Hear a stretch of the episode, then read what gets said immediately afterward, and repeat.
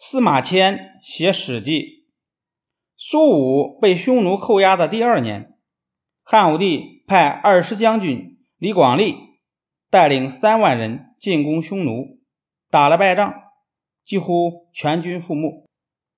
李广的孙子李陵当时担任骑都尉，带着五千名步兵跟匈奴作战，后来寡不敌众，又没有救兵，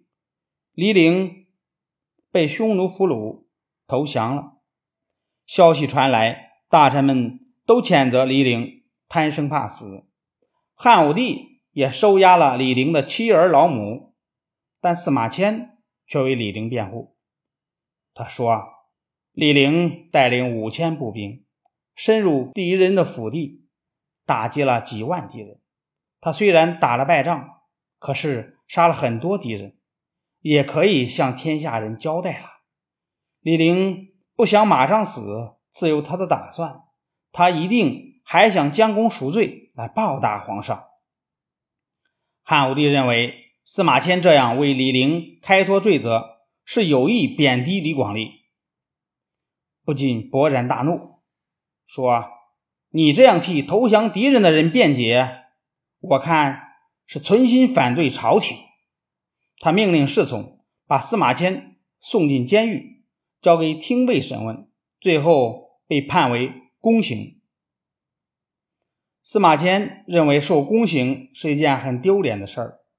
便想自杀。但他想到自己有一件极重要的工作没有完成，不能去死。他当时正在用全部的精力写一部书，这就是我国古代最伟大的历史著作之一《史记》。司马迁的祖上几代都担任史官，父亲司马谈也是汉朝的太史令。司马迁十岁那年就跟随父亲到了长安，由于受到家庭环境的熏陶，司马迁从小就读了不少书籍。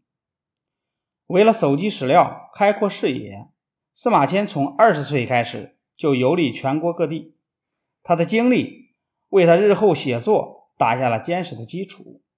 他从传说中的皇帝时代写起，一直写到汉武帝太史二年为止，汇编成一百三十篇五十万字的历史巨著《史记》。司马迁在他的《史记》中把古代文献中过于艰深的文字改写成当时比较浅近的文字，人物刻画和情节叙述形象鲜明，语言生动，因此《史记》既是一部伟大的历史著作，又是一部杰出的文学著作。司马迁出狱以后，在朝中担任中书令，他的著作《史记》在我国的史学史、文学史上都占有很重要的地位。